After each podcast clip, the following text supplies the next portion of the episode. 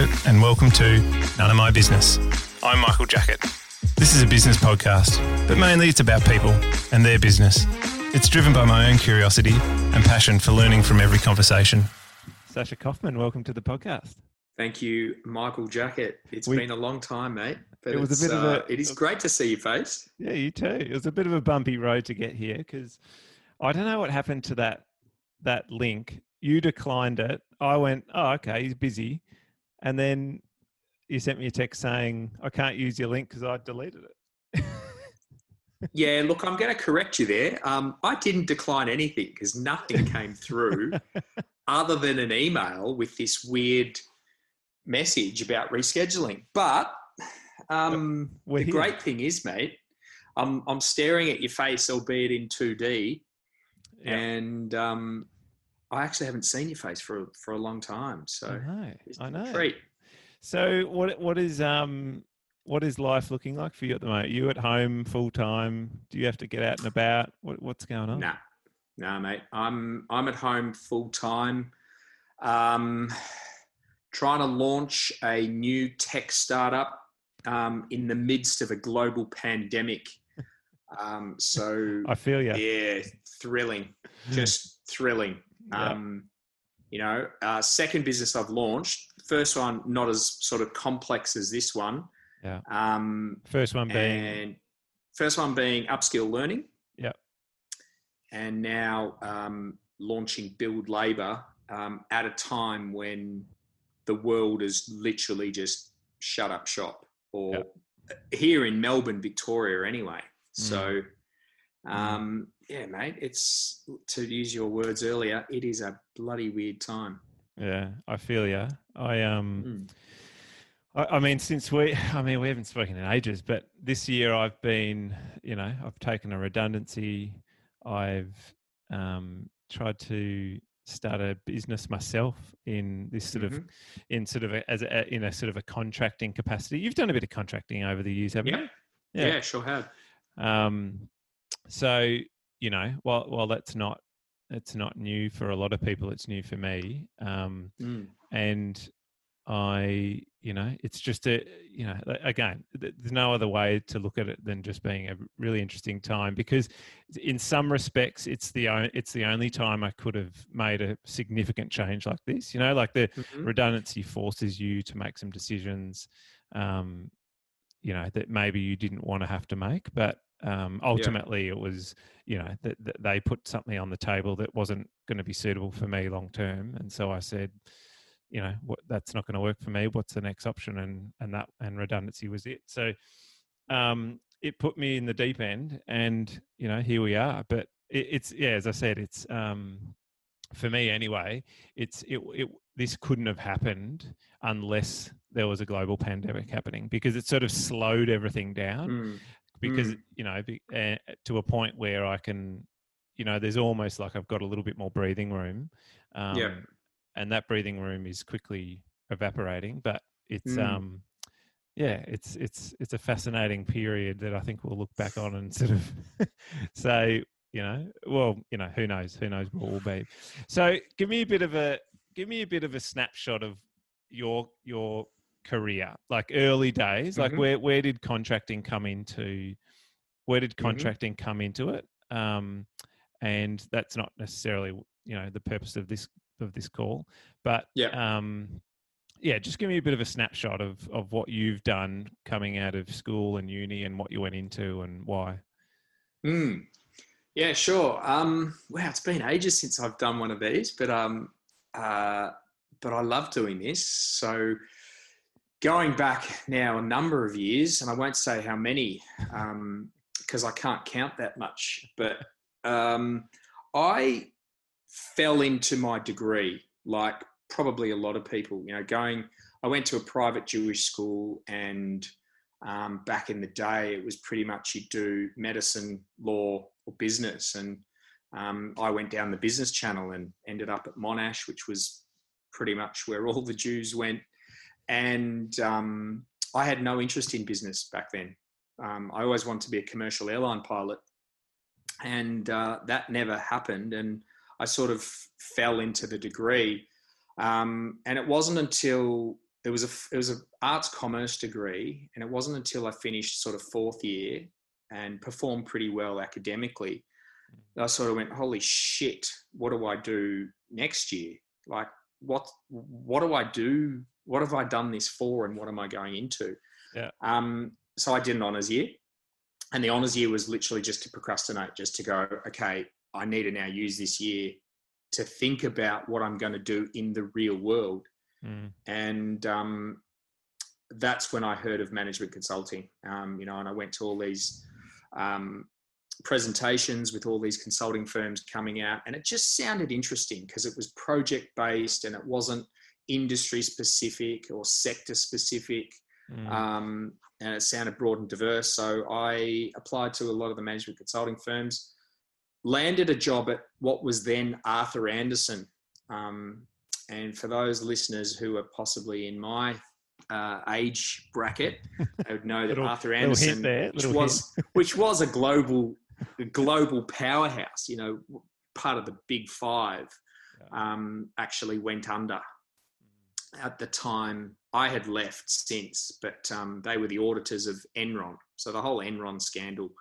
But I um, I was Yeah, there right. for a couple of years and um, uh, sort of plotted my way through that. I actually got headhunted by then a, a top tier strategy firm called AT Kearney, and I worked for them for probably around two years. But the really I- interesting point, yeah, Can I just on. jump in?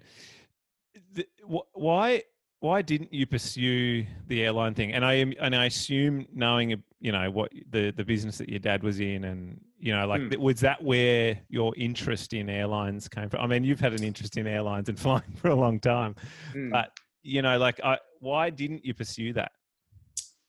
Yeah, look, good question. Um, I I didn't have a lot of support from my parents. So you know, like there's, you know, if you think back to your own individual experiences where your support circles are, you know, be that your friends or it Mm. might be your parents, your family, it could be your siblings, aunties, uncles, other family members, whatever.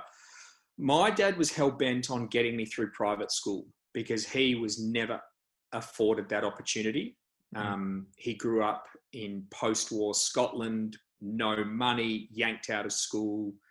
And it was his mission for his kids to be educated. And he kind of did that, put me into a top academic Jewish school. But after that, it was like boxes ticked. Whatever you want to go and do, you go and do yourself. So, whilst there was the free reign, there also wasn't sort of the guidance and the um, sharing the passion with me, if you know what I mean. So my influences came more from my friends, and no, none of my friends or anything were interested in flying and all that kind of stuff. Plus, I was like, how would I pay for this if if my parents weren't sort of helping me out? It wasn't like going to uni and HECS. It was, you know, paying one hundred and fifty thousand dollars to get a pilot's license. Yeah, yeah. So that that was that was probably the main reason was the lack of direction, lack of sort of financial support, um, and just that my friends were such a strong influence. It was about remaining close close to them. Yeah. The Jewish schools in particular are so tight knit, and um, you know the idea of stepping out into the you know the, the the big wide world university days and not being Mm. just around your inner circle and your mates was weird um, and it's embarrassing to say that now but that's that's partly why I, I did what I did Totally. Uh, But, uh, you know, I mean, it in hindsight, I don't know if embarrassing, maybe you feel embarrassed, but it's, Mm. it's, it is such a, it's such a, you know, it's such a funny thing that you follow, you really do follow the crowd that you're in, you know, like, which, Mm. which, like, and again, in hindsight, you look back at, you, at, at that and you go, shit, you don't have an opportunity.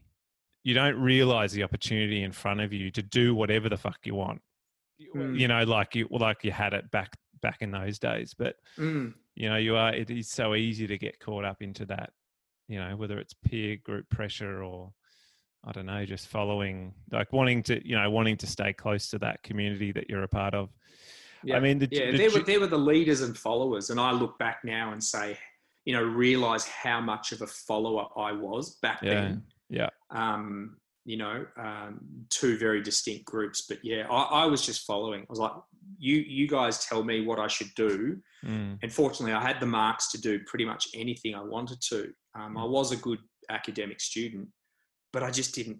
I just didn't want to do anything at uni. I just wanted to fly planes. Yeah. Um, Did you do any um, traveling before you went into uni? Nah, I went. I went straight into uni. Um, again, you know, benefit of hindsight, I would have taken as many years off as I could. You know, mm-hmm. the idea of one year, even now, isn't enough. It would yeah. have been multiple years. And whether that mm-hmm. was all at once or staggered throughout my degree, I don't know. But, you know, um, I wanted to take years off and mature and learn about the world and yeah. see things and opportunities. Um, I definitely would have gone and done a um, an internship or a um, what do you call the um, uni swaps? Oh yeah. Um, when you go and do a an exchange. Exchange, yeah, yeah. Yeah, yeah. I would have I would have done an exchange yeah, for sure. That'd be great, um, yeah. Ideally in Europe. Yeah. Um. So yeah, mate. I, I, I would have done I would have done a lot of things differently, but interestingly, I came to that juncture of saying I, I got headhunted by AT Kearney. Mm. Um, but to your point earlier in this chat, um, where you said a decision was made for you. Um, it was during AT Kearney that a major decision was made for me. Um, I actually got fired mm. from AT Kearney, and um, I still remember the day. I still remember being turning up to work as if it was all normal, and sort of an HR person tapping me on the shoulder and taking me into the head partner's office. And um, I could see it was all very serious. And still at that point, I didn't know what was going on. And they just asked me about some behaviors and some activities that I had done. Yeah. Um, and I knew instantly, and I was I was gone. And basically, you know, at that particular time that I was working there, one was I was working in a, in a in a job that was incredibly high pressure, but that wasn't me and that I wasn't really immersed in. And that, in conjunction with my mum, had been diagnosed at the time with terminal cancer. And she was a single mum, and I was the oldest sibling. So I was sort of ethically and somewhat financially responsible for looking after her. I acted out and I breached all sorts of internal behavioral protocols. Yeah. And, um, you know, um, booking hotels that I shouldn't have booked in Sydney or flying business class when I shouldn't be flying business class and yeah. just all sorts of behavioral things. I guess searching for comfort in a way that I wasn't feeling comfort in my life. Mm. And um, I remember, I remember that day being caught out, confronting yeah. them, and being marched out of the office and literally having the floor pulled from under me. And um, that was that was an incredibly challenging time. So you talk about decisions being made for you. That was a time where I had no control. I felt as if I'd had no control, mm, and it was all through my own doing that I was in that situation. You know, I take full responsibility. But totally. But you were was, doing, as you said, you know, like we all. There's always reasons for the way that we behave, and you were mm. doing it because of the complications and the difficulty in your private life and you were you know you're creating an environment where you're like you know fuck it why why can't i do this like what you know yeah what's the worst absolutely and yeah but, absolutely but then, but then you find yourself in a position where you know your mum's sick you mm. that's hard and then you've got you've just been fired which i imagine is mm-hmm. a massive you know a massive whack to the ego a massive whack to mm. the conf- confidence how do you how did you build? Sure was. How did you build from that point? So it's really interesting. Um, I um, I had a um, I had a really really big down period. Um, naturally, mum was sick, um, and I shielded her from it. So that was part of my mistake was shielding her from it because I wasn't able to. I had to hang on to this secret because I was so afraid of of letting her know um, and devaluing that. And back then, I I shielded everyone from it. I made up a story um, in that I made the decision. I had I decided to quit. Yeah. Um, and I sort of sought other work, and I, I, that's when I sort of landed the job in recruitment. Um, I was very interested in recruitment, and I was I think it was my fascination with career and how people choose a career Mm. That that landed me there. But for a long time, it was a big secret.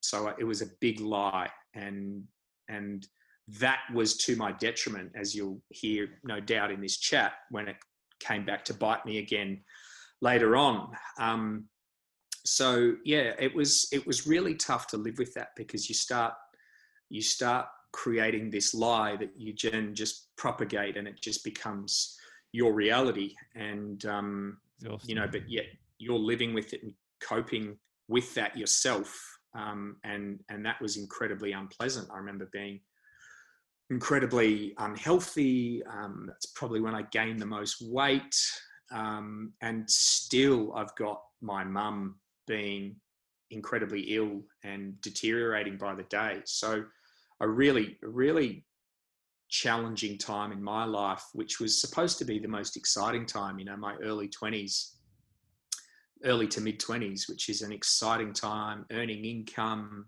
exploring the world, making great relationships. But, but I, I, I wasn't doing that. Mm. Um, I was living very much isolated. So yeah, it was, that was, it was a tough time for me. Yeah. Really tough. But the flip side of that was um, falling into recruitment. Um, I found that I really liked elements of recruitment.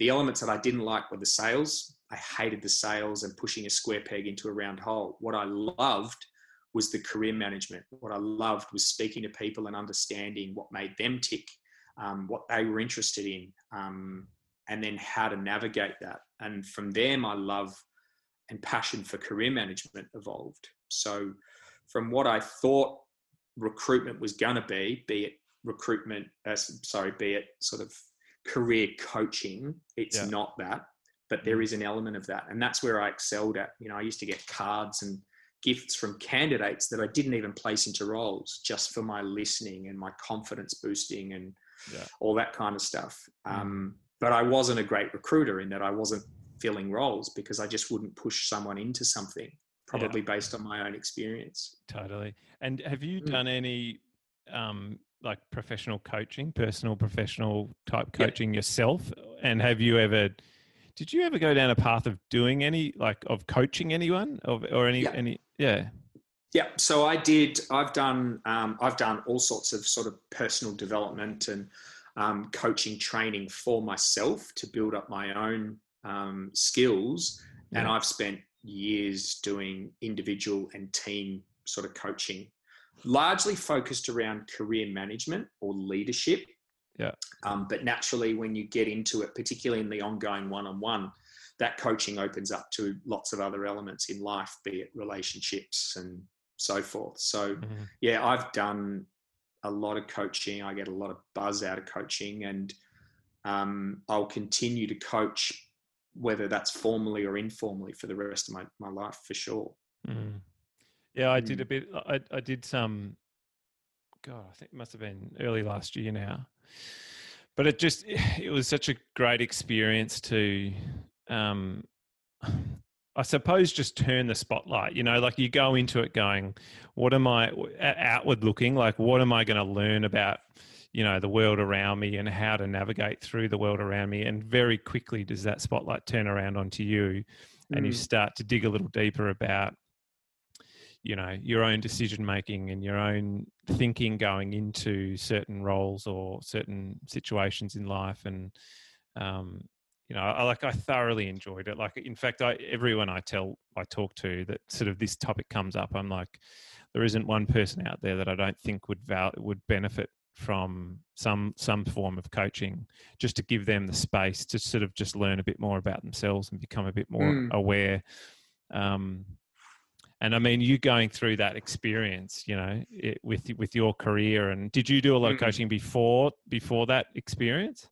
No, I hadn't done. I hadn't done any coaching um, prior to that. So um, I think had I have done that, I, I wouldn't have even gone down the path that I ultimately went went down, which was, you know, acting out the way I was and behaving the behaving the way I was. Um, because if you get a good coach or coaches, um, you build skills and resilience, and you navigate yourself out of that. You know, you'll you'll avoid getting into bad behavior patterns, um, yeah. Which I've done since. But back then, no, I, I hadn't done any. Mm. So, um, is what's between there and like where we where you got into that recruiting, and then that's kind of a natural, obviously, progression into this space of you know um, where you're at, where you're in now. What was what was your what was the last business you started? Um, uh, build labor. This, but no, prior to that, you oh, upskill learning. Upskill, yeah. So you yeah. in this sort of space of education and training. Mm-hmm. Um, is that kind of that natural? Is that that progression that you you know from into recruitment into coaching training? Yeah, so the upskill learning, I mean, we're, we're fast forwarding a number of years there, but um, upskill learning came about um, through contracting. Yeah.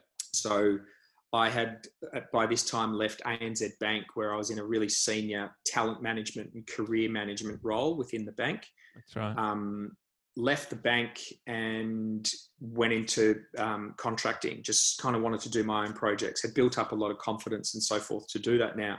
Mm. By this time as well, um, for the record, I was fully transparent regarding my early career. So I'd had a huge breakthrough. Um, again, yeah. not necessarily by my own choice. And this time I chose I'd chosen a very different path, and that was to say, I'm in I'm in serious trouble. Um, I was incredibly vulnerable, and I was very honest about what had happened in my earlier career. And the big difference there was I was no longer hanging on to this myself.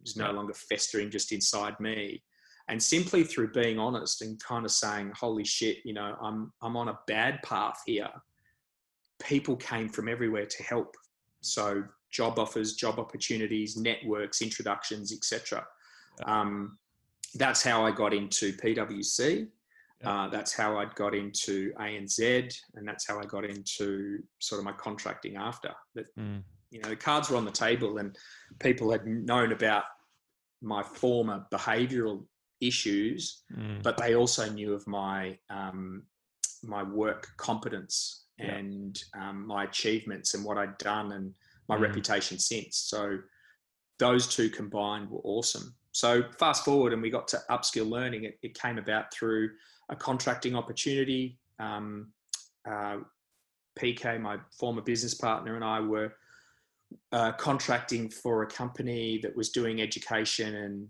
there'd been a, a, change in policy, meaning that some funding was available to consumers, not just to businesses, to access certain courses.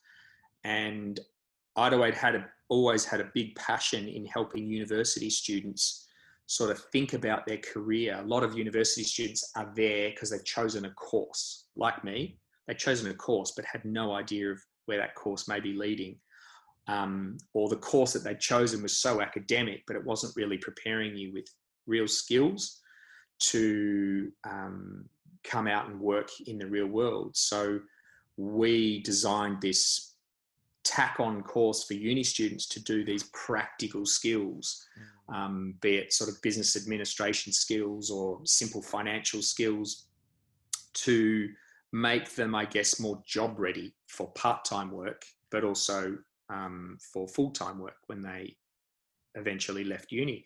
Yeah. And we built this um, this program, and it sort of took off really, really quickly. And from there, we sort of went, well, if, if it's working with this demographic and it's working just across these programs, maybe we should expand the programs and we could be a bit of an agency because we knew how to engage university students. Mm. Um, a lot of these training companies didn't know how to engage them. So we found a niche in saying, well, you've got these great courses, but you don't know how to engage or connect with this audience, whereas we do. We will engage them and bring them to you. And that's mm. fundamentally what upskill learning was, was about attracting the certain archetypes or, or people um, into certain courses mm. through our through our um, engagement means. Yeah, yeah, yeah. So just coming back to a little bit to what something we were talking about before, which is around this, like this idea of networks. Mm. How I mean, you're, you, you, know, I would say knowing you for so long, like you're an active mm. networker and you're very good at it. You're very mm-hmm. good at creating relationships and harboring relationships. Yep. But what what is in your like in your consciousness around that, you know, and the importance of that, and how do you have any strategy around that? You know, how you go about it. Do you have any specific things that you try and do? you know maybe annually or maybe it's monthly or maybe you know like what is your approach to networking um, it's a really good question mate and god i could talk about this for for days and i actually do do and have done lots of presentations around networking and building relationships and so forth but i have to acknowledge a, a guy who is a mentor to me mm. um, his name is john burgess and he runs a company called kwan k-w-a-n and he came and did a presentation in my early days at PwC. And from that day on, it was like, holy shit, this guy's amazing. And he, um, his philosophy is very simple. It's who matters, everybody matters. So it's based on the concept of not dismissing anybody who crosses your path, mm-hmm. be it the person at the desk of a major investment bank that greets you upon your arrival that you kind of think is just there taking your numbers, but really they're the CEO's daughter and they have all the connections and they pass on sort of first impressions and comments and things to the people that you're actually meeting with.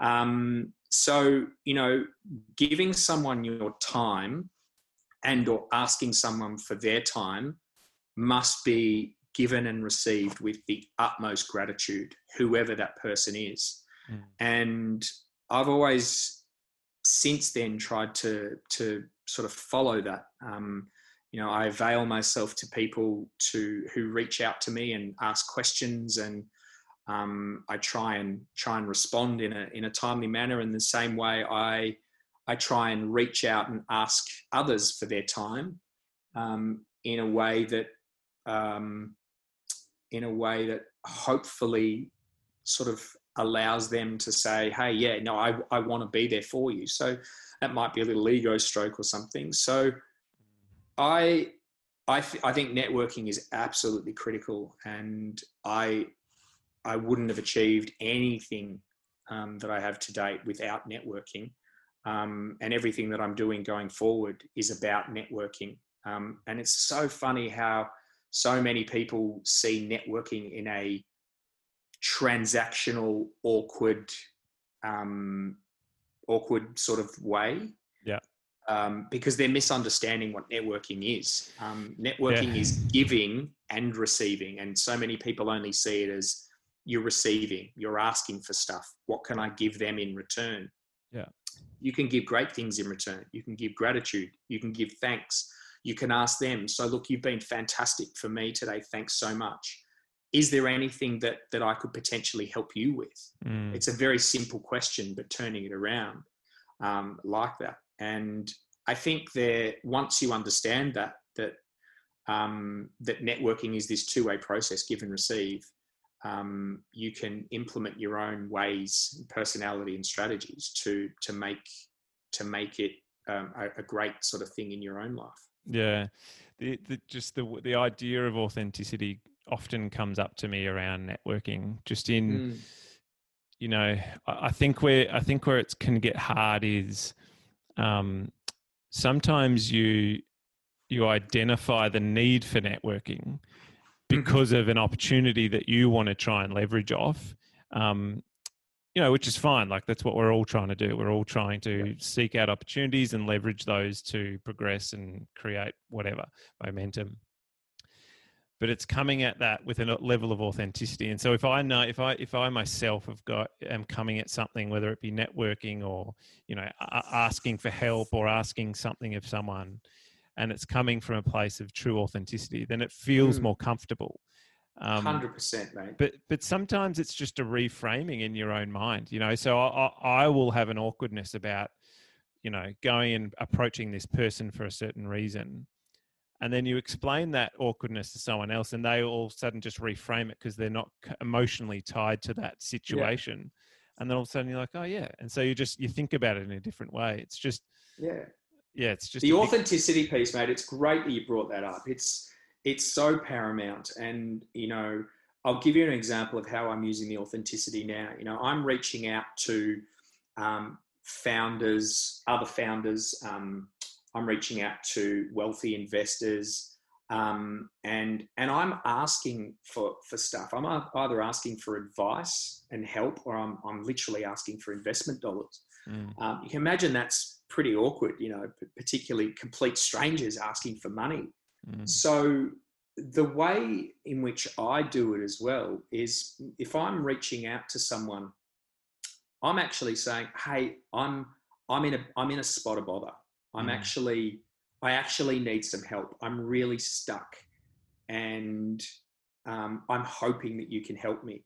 And it's amazing in what I've seen over, you know, 25 plus years, um, how many people do actually want to help, even complete strangers. So you're right about the framing, and you're so right about authenticity. If I go out there quite vulnerable and cards on the table. I'm stuck. I mm. need some help. Um, I've seen what you've done, and I think that you might be able to help me. Um, can you do so? That little ego stroke and that authenticity um, and vulnerability mm. is what opens the door to, to people wanting to help you. Mm. And I, I, would, you know, go so far to say that that works in 99.9% of the time. It might not be in the time frame that you want, so you might need help today, mm. and they might say, I can do it, but it's going to be tomorrow. But that's where the flexibility comes in. But fundamentally, um, people do want to help and will do so if you ask in the right way.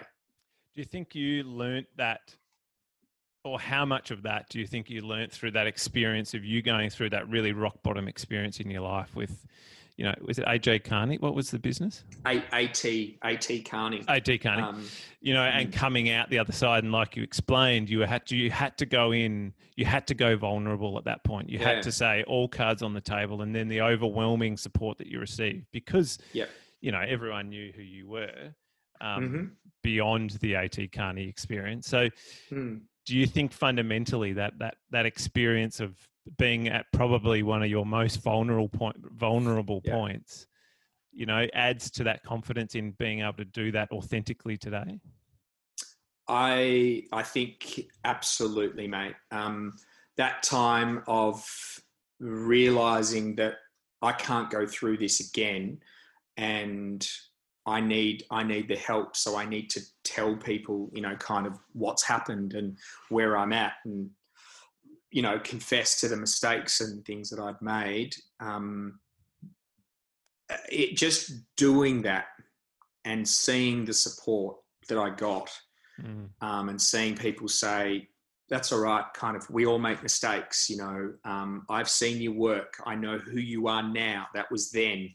Um, I understand the circumstances back then. All that kind of stuff. The support that I got gave me the confidence to take this sort of um, behavior way forward mm. in the being vulnerable. And that being vulnerable doesn't mean crying. Being vulnerable doesn't mean exaggerating. Being vulnerable is just being, to use your word, completely authentic. I I don't know what you know. Um, you're an expert. Can I pick your brain? It mm. would really, it would mean a lot to me. I'm stuck. I've got a problem. I can't work through this. Um, I lost my job. I completely effed up. I don't know if I can say that on the show. Yeah. Um, uh, you can. um, I I'm I'm really lost now, and and I and I don't know what to do.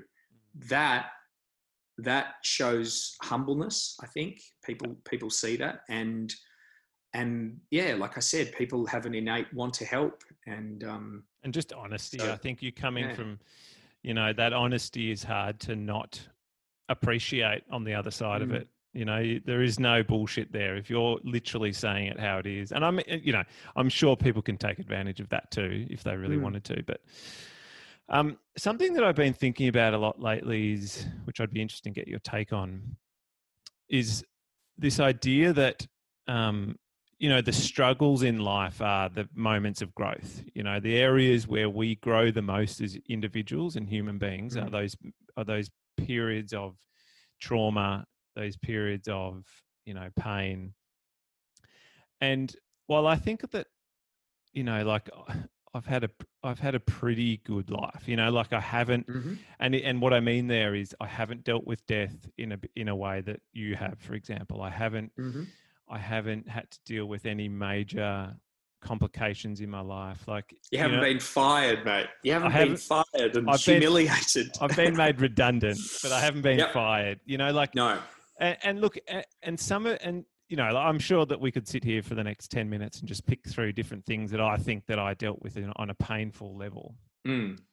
But the, my point is, is that I've been doing a lot of that sort of like reflection, you know, eh, because part of that and, and part of it is um, around going, all right, I'm in this sort of this juncture in my life and I'm looking, staring down the barrel of doing something a lot more independent than in, in my career than what I have in the past. And, you know, I've always been under the umbrella of someone else's business, which mm. gives you a level of comfort, gives you a level of security. Um, so I started to go, right, what are my values? What am I bringing to the table? Because ultimately that's what I've got to launch from so that mm-hmm. everyone, and I can make it really clear what it is that you know you're getting if i was to do something in partnership with someone or if i was to offer some services to someone this is what you're buying. Like this is the value set that I have. And if they match yeah. yours, then great, let's do something. If they don't, then maybe it's not the right thing to move forward with. Yeah. Yeah.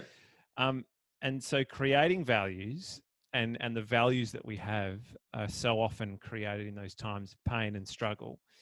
Um, and so I, I, sort of sit there and I reflect on these moments, and I do it with Claire. And you know, she's got moments in her life that she thinks of straight away, and I'm sort of like, "Fuck, I don't really have anything that's so fun that's really molded these values in me you know and so then i start to become a bit like like inadequate about that like do, have i not so what what like what values are you talking about specifically where you say you don't have them in you no no it's not that i don't have values it's that i haven't had those major life changing moments of pain yeah. and and you know like and so anyway i i would just be interested to get your take on you know like how fundamental those those moments are in life and how you your you know how you go about you know defining your values and what you take into a business you know ultimately mm. what what we're talking about here is and because you've done it twice you know you've started a mm. business you need to be clear on what you bring to the table and the values you have as an individual and as a founder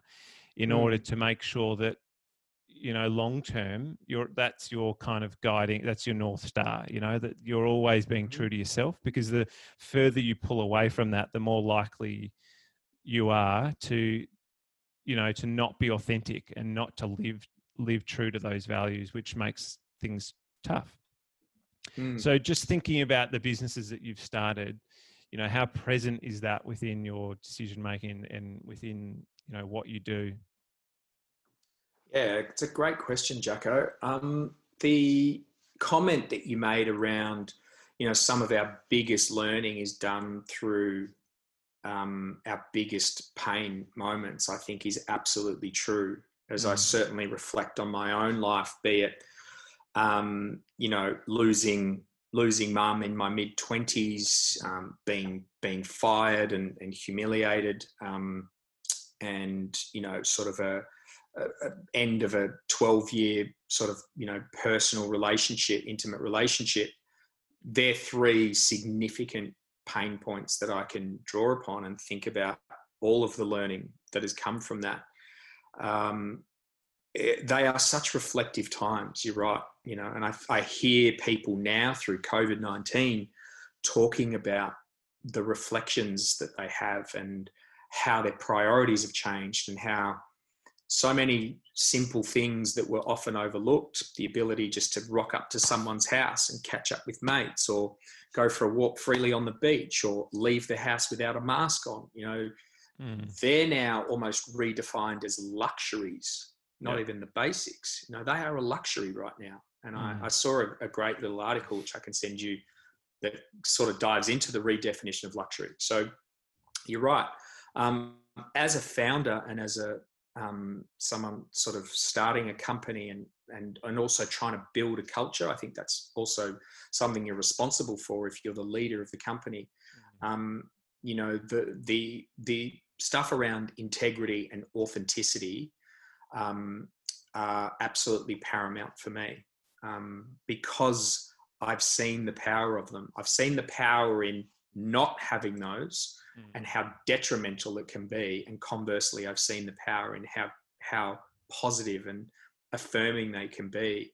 Um, and it's something that you know I know that I bring to any strategic partnership.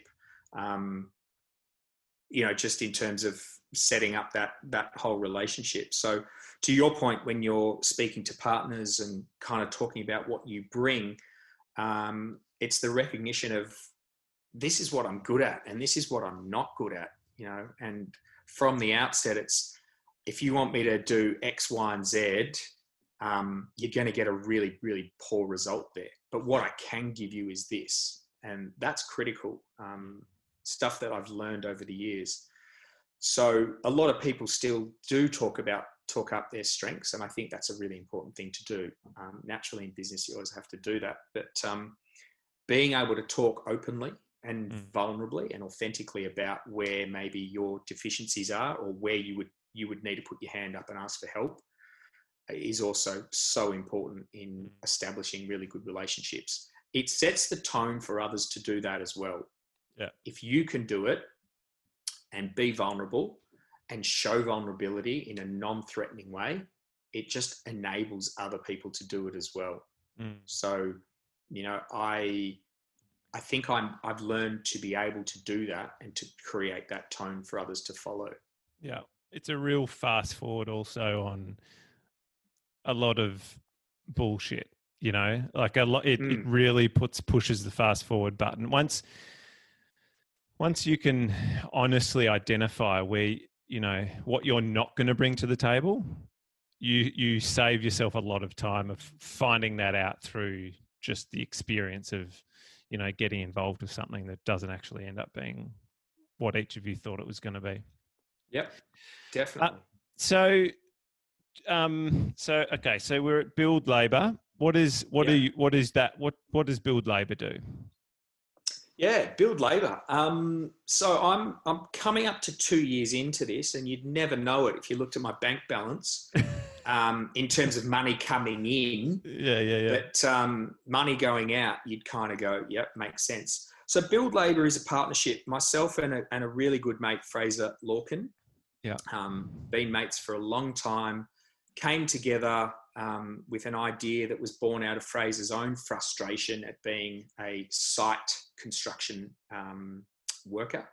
He started, you know, 10 years ago as a, as a labourer doing the shit kind of jobs and worked his way up pretty quickly as a pretty senior experienced project manager but was just incredibly frustrated at how hard it was back then to find work um, and now as a project manager to find labor, you know, really good quality labor. Um, blue collar labor does not exist on LinkedIn. There's no sort of platform to be found um, or to search for sort of jobs. So it's a lot of networking and just your inner circles and all that kind of stuff. So we identified that there's a big gap in the market to um, create a platform and a marketplace that connected mm. blue collar labor with construction companies. Yeah. Um, so if it's like this mesh of LinkedIn, Facebook, even Tinder um, sort of thing. So mm. using all of that to create digital profiles, enabling workers to always be seen and never miss an opportunity, but allowing companies to um, access and find labor in real time that's mm. way outside of their networks and without the need to go and use expensive recruiters or labor hire firms. Yeah. Interesting. So do you think that and how have you found? Because immediately what comes to mind is what's the biggest driving force for that not being available right now? You know, like is it the blue collar workers that aren't as disciplined or aren't as interested in that? Again, like maybe it's a networking, you know, LinkedIn is a networking platform, let's face it. Mm-hmm. Um, is it the blue collar workers that aren't that proactive in that space, or is it that there just hasn't been a a platform for them to become proactive? Yeah, I think um, you know a lot of people make a lot of assumptions about blue collar workers, and I have learned over the two years that I've been working in the business that a lot of those assumptions are, are false. Mm. You know, we kind of um, Fraser uses the term that you know they're the marginalized worker you know um, they're the dumb kids at school um, they were no good and that construction is just um, sort of a, a, a, a, simple escape or you know the easy route but there are people like Fraser as a classic example who's incredibly motivated um, incredibly talented incredibly skilled um, and he's learned that over the years. And you know, he's now a co-founder of a of a, of a tech startup. Mm. But the the challenge for a lot of blue collar workers is that there is that there are some issues. Um, they often have poorer literacy.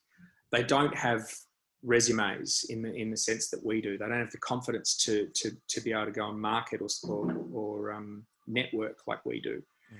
So you know, there are platforms and things out there, not necessarily construction focused, um, but that require them to use those assets to, to write cover letters or to create CVs. We're stripping that away and instead we're designing a very simple profile that is in the, the construction tone of voice um, yeah. and that's simple and relevant for them to actually be able to say, hey, I don't need a resume. This, this thing guides me into it um, and this thing allows me to showcase myself. So that's what we're doing on the worker side, um, and we're seeing in the very very early stages really good traction with that. Yeah, great. I mean, it's a great concept. I, I, I feel like LinkedIn's going there, and that almost it's you know LinkedIn will be used more as a resource than resumes because mm-hmm. you know LinkedIn you, it, it's so much more dynamic. You can see so mm-hmm. much more of the person. They can put so much more on there. Yep. So have you? So I, I actually legitimately don't even know where you are in terms of the business life cycle. Like you've launched, you launched two years ago, or you've created tech two years ago. Where where are you? In so that? we we we launched with the idea two years ago, and and the roadmap to where we are today is we have self funded um, our MVP, yeah. um, which is our minimal viable product. So there's a product that's out there now in the market um, we launched a pilot in May and June, a very small pilot in uh, Victoria, inner Melbourne, um, with some networks of Frasers um, on companies um, advertising jobs. Yeah. And we, we've now built sort of a, a, a platform of around a thousand workers um, into that who've gone on and created their profiles and um, are actively sort of looking for work. Um, yeah. We've placed a number of roles which is really good. So now we're at that scaling point. Mm. How do we get out mass market marketing, build out our tech, enhance the features um, based on you know constant feedback. Um, but yeah, to, to to scale the business. So that's where we're at now. Hence the you know investment and also the accelerator pathway. Right, mate. I mm. um I realised that that turned into an hour very quickly. So thank you so much for that time. No worries, buddy. Good to a catch up. I mean, I haven't seen you in a while, but it, uh, it's a long time. It's always good to um, pick your brain time. and hear what you're doing. You know what Mate, I love about yeah. this? I love about this the most actually is because you know, like we've known each other for what the better part of 15 years, but mm. some of those details I had no idea about. You know, so it's mm. it's amazing to get an opportunity just to sort of shoot shoot the questions and learn a bit more about your mates. Yeah, mate. It's I, I, I love I love the concept of what you're doing. You know, um, you, have had some of your mates on there, and I think each time I've heard, you've learned so much about them, mm, um, just through talking about you know deep diving into work and, and experiences and stuff. So yeah, it's a it's a great concept you're doing. But mate, love to see you in the flesh in a few weeks' time. Mate, and get out on the bike soon. And your lovely wife and, and your kids, and um, get out there and enjoy some fresh air, mask free, hopefully. Totally, mate. Thank you. All right, buddy. See you, mate.